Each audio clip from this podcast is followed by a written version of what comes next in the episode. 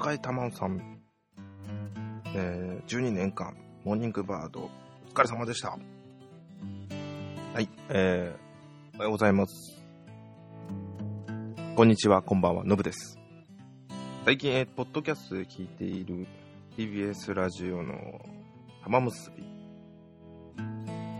毎日、えー、月曜日から木曜日までは、えー、メインの人が赤江玉緒さんで、金曜日が、えー、TBS アナウンサーの小林遥さんで、それぞれ、えー、それに対しての、うん、別の、えっと、パーソナリティっていうんですか？のが、えー、月曜日が、えー、カンニング竹山さん、うんと、火曜日が、なんだっけ、山里さん。山里さん？山里さんですね。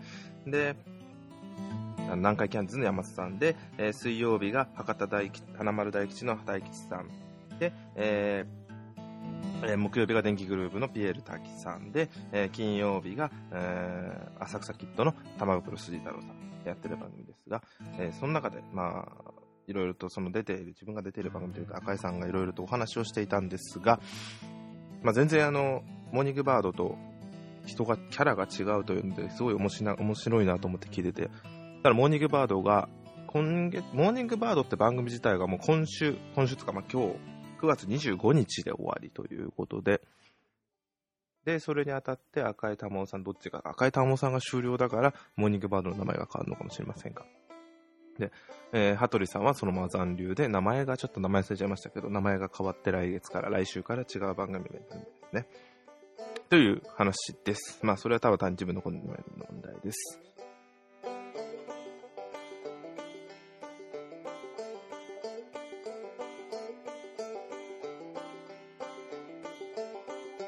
ということでですね、えー、まあ、特に何かというよりも、えー、最近、まあ、シルバーウィーク、あの、また週末土日が晴れるみたいですが、ちょうどなんか、まあ、もしかしたら、えー、木、金とお休みの人もいるかもしれませんが、えー、暦の上での休日という意味で言ったら、ちょうどシルバーウィークの4日間と、4日間、5日間と、えー、明日、明後日の土日はちょうど天気がいいみたいですね。まあ、シルバーウィークの5日間も確かに天気良かったです。私はちょっとあの、また、いつも通り、いつも行っているキャンプ場の方に友達と行きまして、7人ほど、あ、いや、9人ですね。9人ほど行きまして、2泊3日でキャンプの方してきました。キャンプといってもテントキャンプではなくバンガローキャンプですが、非常にいい天気だったので、見事に日焼けをしてしまいまして、あの、まあ、高所1500メートルほどの高いところにあるキャンプ場なんで、汗をかくということではないんですが、その分高いからこそ日差しが強いのかわかりませんが、いい感じにほろり、えー、日焼けをしてしまいました。ただとてもすごい気持ちよかったですね。何かやったわけではありません。えー、ま、もう2泊3日なんで中1日、2日目はひたすらお酒を飲んで、ビールを飲んで、ワイン飲んで、とかやってみましたね。もう幸せですね。取っちゃいましたから。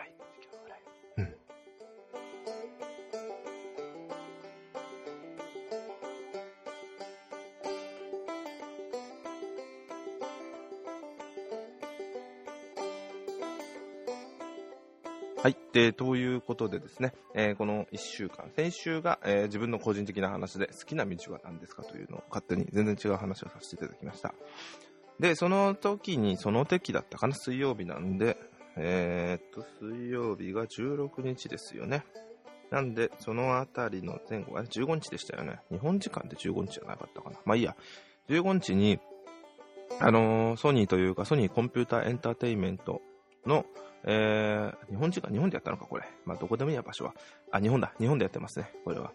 えー、の、えー、ソニーコンピュータエンターテイメントジャパンアジアの、えー、カンファレンスということで、プレスカンファレンス2015というのが開催しました。で、そこでは、要は、あのー、ちょうど先週から、先週ですね、えー、木、金、土、日と、えー、東京ゲームショーがやってたと思うんですが、多分それにあたってという言い方はちょっと違いますけど、えー、東京ゲームショー開催直前に行われた、うん、カンファレンスであって、新作ゲームや、えー、それぞれ、それ以外にももろもろと、うん、何か新しいことの発表ということですね。新作タイトルの発表などありました。で、今回すごい、えー、自分があんまり大きく注目したわけじゃなくて、今までこういうこと自体は、えやっているみたいなんですが、えどういう内容かというのはあまり知りませんでした。で、まあ、内容を細かく見てなかったんですが、結局、ね、あの、ネットとかを見てますと、リアルタイム更新みたいなことをやってくださるサイトがあるので、そちらを見ながら、えー、情報の方を見てました。そうしますと、まずまあ、新作タイトル。まあ、ある程度あの、すでにお伝えしてあるというか、その、確か E3 とかか、E3 以前からですかね。すでにもうお伝えしているとか、もすでにもう言われている有名なタイトル。アンチャーテッドやら、の新作。でもこれ発売日が、あのー、日本でも3月18日、2016年3月18日っていうのが発表されましたね。全世界同時対応でね。で、あと、アサシンクリードのシンジケート。これもまあ発表されてました。11月12日。で、それとは別で、ちょっとあの、もしかしたらここでお話、発売発表しますよっていうのが、えー、名越さんから、名越というのは龍が如くのプロデューサーの方からお話がありましたが、そちらで龍が如くも2本ほど発表されていました。でまず1本目が、うん、龍が如く極みというので、東京と龍が如くは10周年を迎えたということで発表されたタイトルになります、みたいです。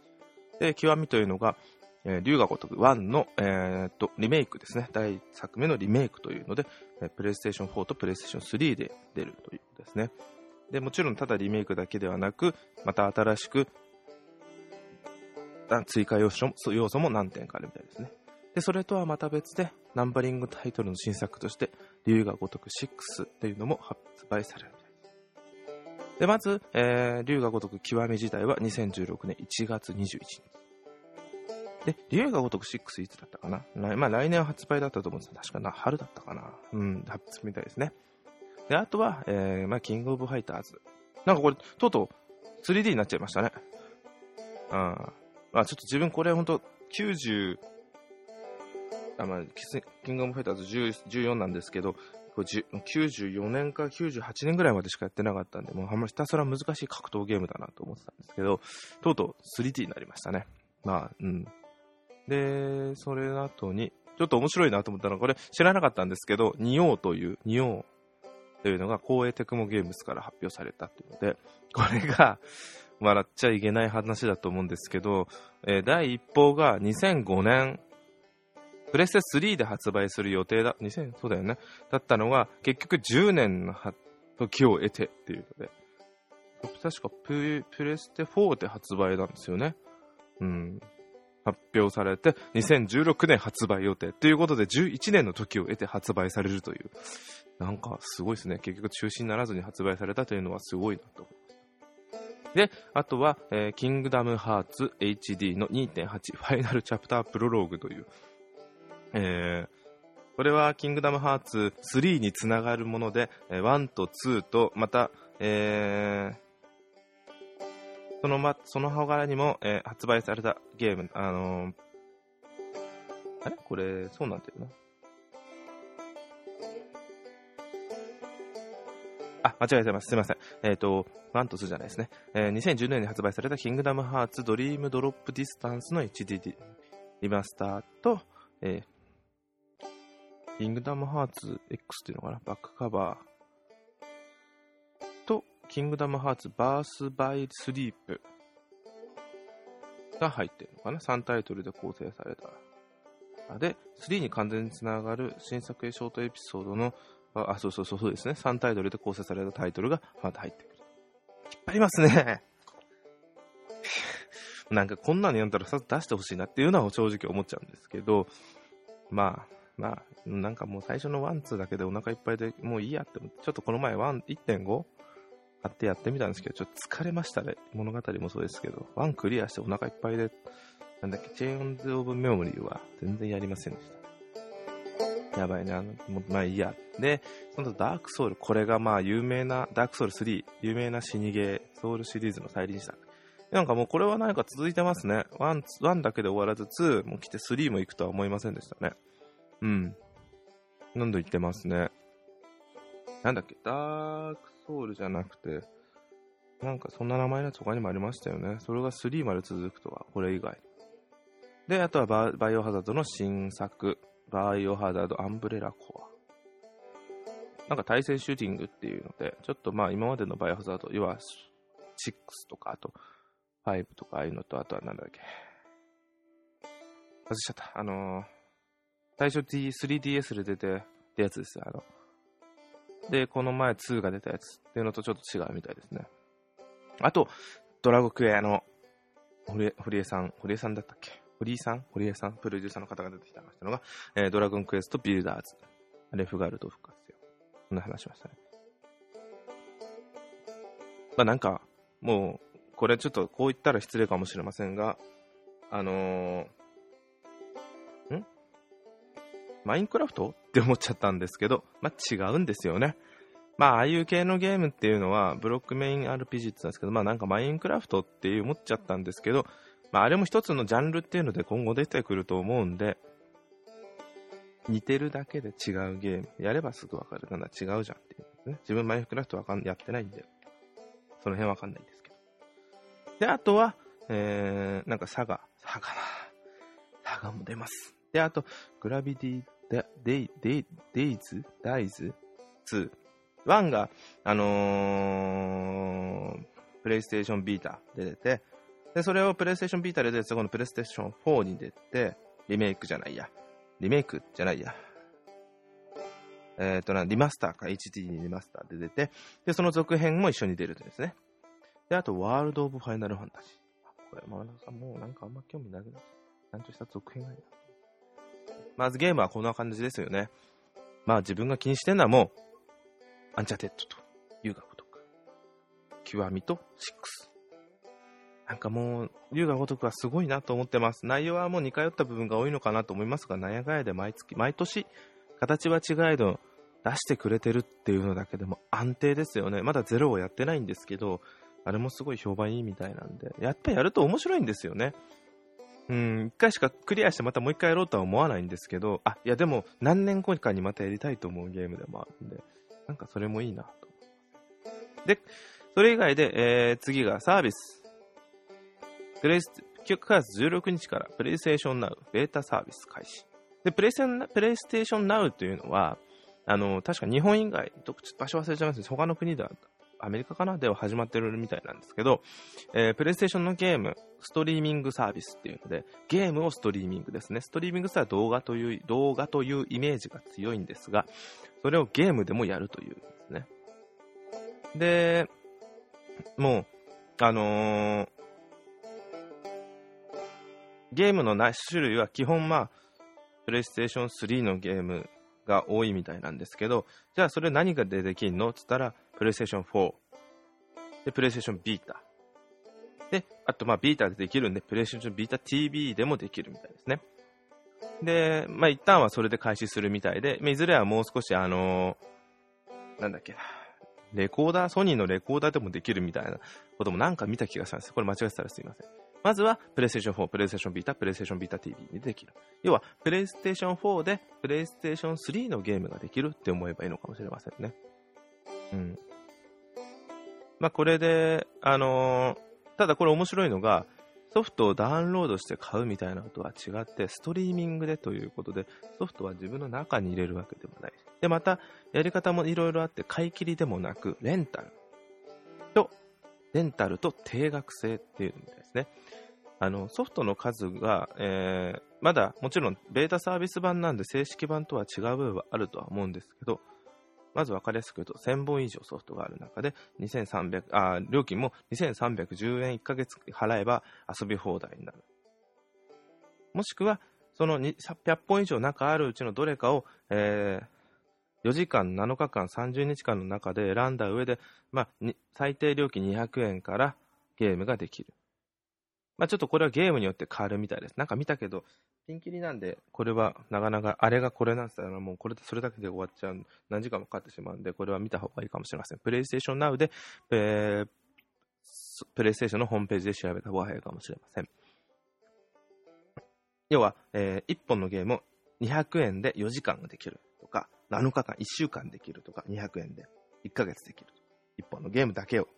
まあ、そんな単純ではないんですけど、分かりやすくそうです。ただ、5本のゲームをいっぱいやりたい、あ、5本じゃない、100本のゲームをいっぱいやりたい、何時間も時間消しにせずやりたいってなったら、230円、2310円の方がいるかもしれないですね。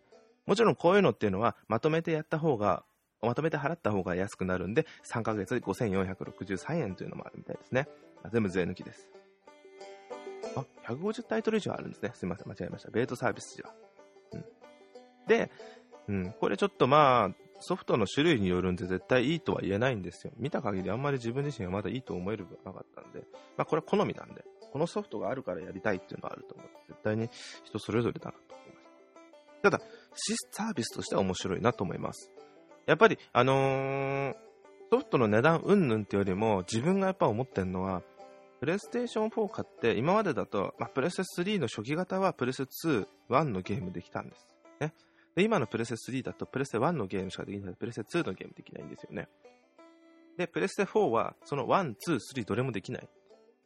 でもやっぱプレステ1、2、3の中にもやりたいゲームはあると思うんですよ。それをやるには、やっぱこれが。あ、だから、でもあれですよね。プレステ3は、あの、プレステ2のゲームができるようにダウンロードではできるようになってきましたよね。ゲーム本数こそ少ないですけど。それでもプレステ4はできないんですよね。あの、アーカイブ、ゲームアーカイブもできないっていうのはちょっと残念だなって思うんですけど、プレステ4は。まあそこはちょっと、もしかしたらいずれできるかもしれませんし、プレステ2やプレステ1のゲームが。プレステ3はプレイステーション Now でできるっていうので、プレイステーション4 1本あれば全部のゲームが、昔のゲームができるようになるかもしれませんね。っていうのがあるんで、まあでも今のところ、そういう風なメリットを考えると、プレイステーションナウっていうのはいいのかもしれません。過去のゲームというのは非常に面白いゲームいっぱいあると思うんで。月2310円払えば、まあ年間でも全然、うんと、まあ3ヶ月5463円もあるんで、ゲームがっつりやるんだっても、ね、年間何本ゲーム買うかによっても、3本4本ぐらい買っちゃえば、全然それに見合うよ金額、それよりも全然安いなと思うんで定額制にした。え方ですね、ここは。まあ、プレゼント3のゲームしかできません。もしかしたら4が出てくるかもしれない。で、次ですね。えー、VR 対応ヘッドマウントディスプレイ、プロジェクトモーフィアスというのが、えー、昔ちょっと、昔とか今年か？になったんですけど、このせ、この、これが正式名称、これはあくまで、えっ、ー、と、プロジェクトモーフィアスっていうのは、えー、プロジェクト名であって、まだ製品名、製品名ではありませんでした。で、それが今回製品名がちゃんと発表されたのが、それがプレイステーション VR になった製品名が。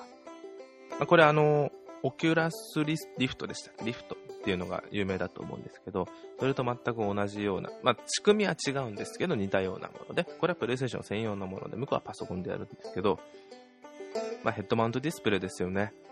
これをつけることによって、えー、VR 対応の、あの、まるでそこにいるかのような体験ができるというやつで、なんですが、まあ、いつ出るかとか、まだ全然ですけど、来年か？それは書いてないか。うん。正式に決まったという話で、名前も決まります。なんかゲームショーでできたみたいですね。実際に体験が。もう何時間待ちとか、2時間、3時間待ちとかいう話だったんですかな。だすごい人気だったみたいですよ。ね。うん、なんかそれはそれ。ちょっと、なさすがにゲームショーな、なんかいずれこういうの、な別にあのプロジェクト、あの、プレイステーション VR に限った話じゃなくて、ヘッドマウントディスプレイ自体体験してみたいなと思うんですよ。あのー、iPhone とかでも、できるみたいなんですよね。だから、ここまで立派なものじゃなくてもちょっとやってみたいなと思って、箱スカってやつだったのかなあれの、ちょっと、なんか、ちゃんと立体視もできるようなやつで、できたらいいなと思ってやってみたいなと思うんですよね。まあ、ちょっとそれはまたおいおい別の話になっちゃうのここまででしょ。で、自分が一番喜びしかったのは、あのー、プレイステーションの、プレイステーション4、10月1日から来月ですね。値下げです。現在が、えー、現在が39,980円なのが、えー、2015年10月1日から34,980円になるということで、値下げになります。っていうのが一番驚きました。なんかもう値下げしねえだろうというふうに高をくぐって、先週ちょうどこの発表する週に買おうと思ってた時にこれが来たんで危ねえと思ったのを、ちょっとツイッターにも書いたんですけど。ああ、ほんとよかったです。寝耳寝耳に水って言ったら間違いですけど、よかったですよ。だから、あのー、まあ、買いますね。10月1日に買います。そして、メタルギアソリッド5も買います。うん。そのために買います。メタルギアソリッド5は、プレイステーション3でもできますが、あら、ここは、プレイステーション4でやります。買います。ちょうど9月30日が自分の誕生日なので、誕生日プレゼントと思って買います。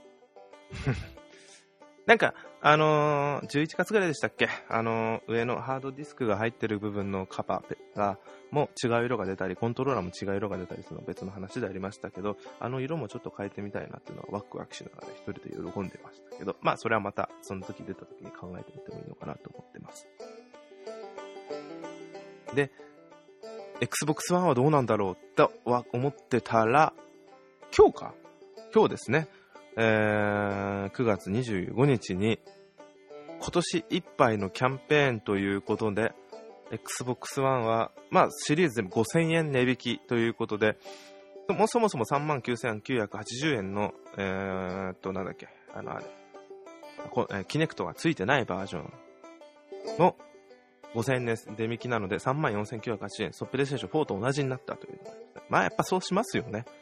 ただまあ年代だけとか言うのがちょっと面白いですが、当然年上げても下げたままなんだろうなと勝手に思ってるんです。それはそうしますよと。それでもやっぱプレイステーション4だろうなと。ちょっと昔は Xbox 側だったんですが、今はプレイステーション4側です。っていうのはあんま好きじゃありませんが、こんな風に思っちゃってます。うん。だからまあ来週つってももうすぐですね。来週の木曜日にもうすぐ買いに行きたい。もうそこだけ今楽しみにしてます。みたいなことかもしれませんか。なんですね。はい。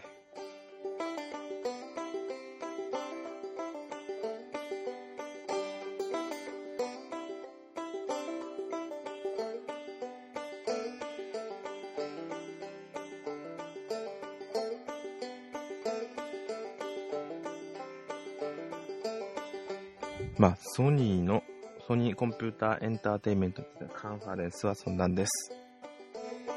満足しました。楽しみです。うん。あと、その翌日 ?16?17 か。ん？どっちか忘れました。すいません、そこは。iOS9 も配信されました。本当は WatchOS2 も配信されるみたいだったんですが、なんか普通不合不具合があったみたいで、結局今週かなに配信されたみたいなんですけど、うん。で、まあ iOS9 については入れました。なんかで、なんか何度見て何度見ても iOS9 って何が変わったんだろうと思いながら見たんですが、正直よくわからないんですよ。その要は機能的な話乗り換え案内やニュースアプリっていうのは日本にはないみたいで、まあ、セキュリティとかプライバシーについてはもちろんアップデートされると思うんですよ。それは別にあの大きいメジャーアップデートじゃなくてもされるもんだと思います。で、iPad のマルチタスキングについては iPad なんで関係ないですよね。で、あのー、アップデートのファイルサイズはちっちゃくなった。まあ、それは正直、そのままの OS 自体の機能としていいことですけど、こっちとしては関係ないことですよね。それ以外何変わったんだろうと思ったら、なんかいい感じで微妙に機能が叶ってるんですよね。あと、なんかサクサクっちゃサクサクなんですよ。なんか動きがキビキビしてるんですかね。サクサクっていうかキビキビかなしてるんですよ。なんか、うーんと、切り替えるのとか、あのー、なんですか、あの、あれを、アプリを切り替えるのとか、あと、サファリのタブを切り替えるとかの瞬間もなんかキリビッとしてるんですよね。すごい早いわけではないですけど、見た目だけの問題かもしれませんが、なんかすごい使い勝手がいい。あと、ちょっと使ってみて差が感じなかったんですけど、あのー、何でしたっけ？あのー、バッテリーのセーフモードじゃなくて、あのー、バッテリーの節約モードじゃなくて、省電力モードかな？っていうのも増えてますよね。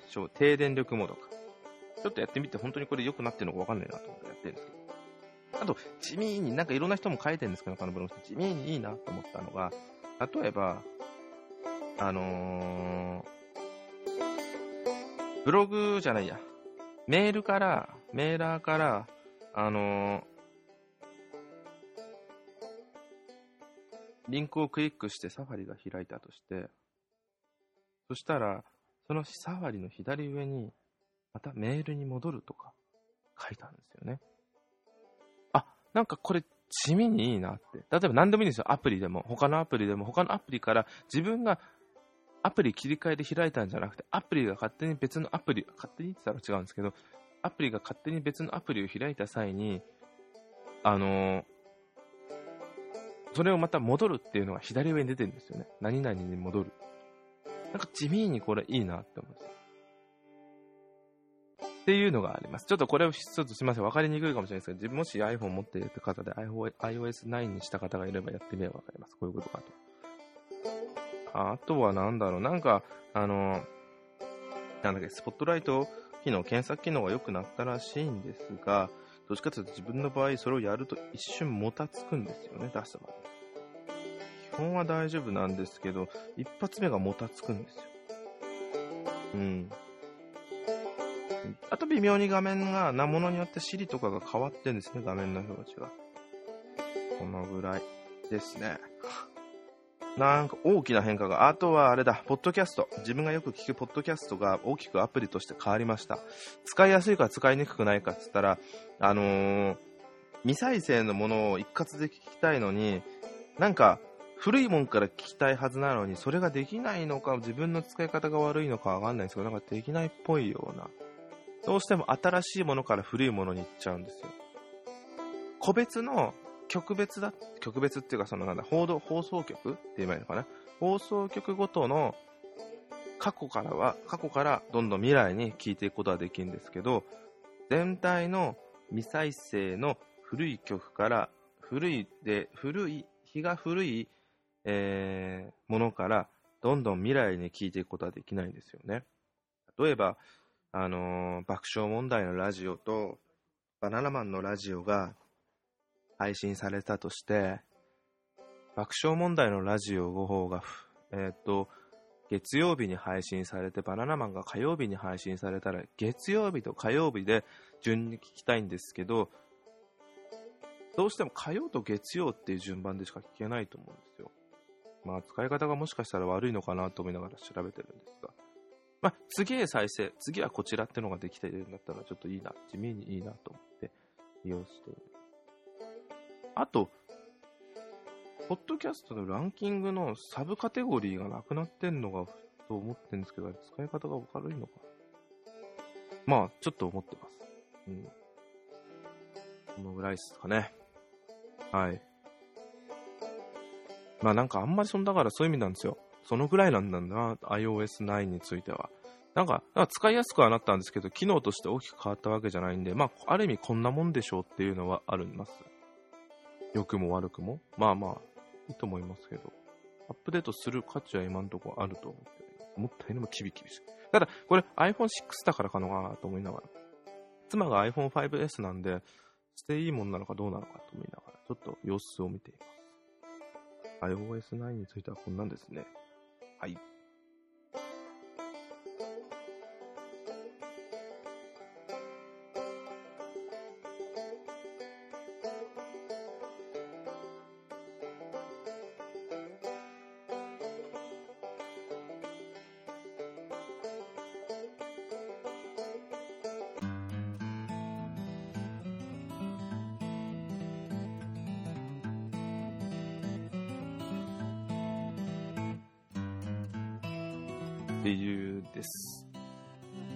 テーション4買って、メタルギアやりたいです。なんかでもメタルギアも、いろいろと評判が悪いことが出てきてるみたいですね。来月からオンラインも始まる、オンラインも始まるみたいなんですけど、その評判の悪さっていうのも気になって実際やってみなきゃわかんないですね。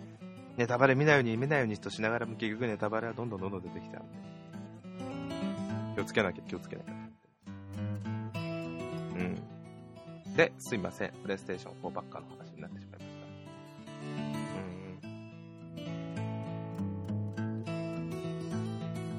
う。10月です。まあ、なんでもないです。それだけです。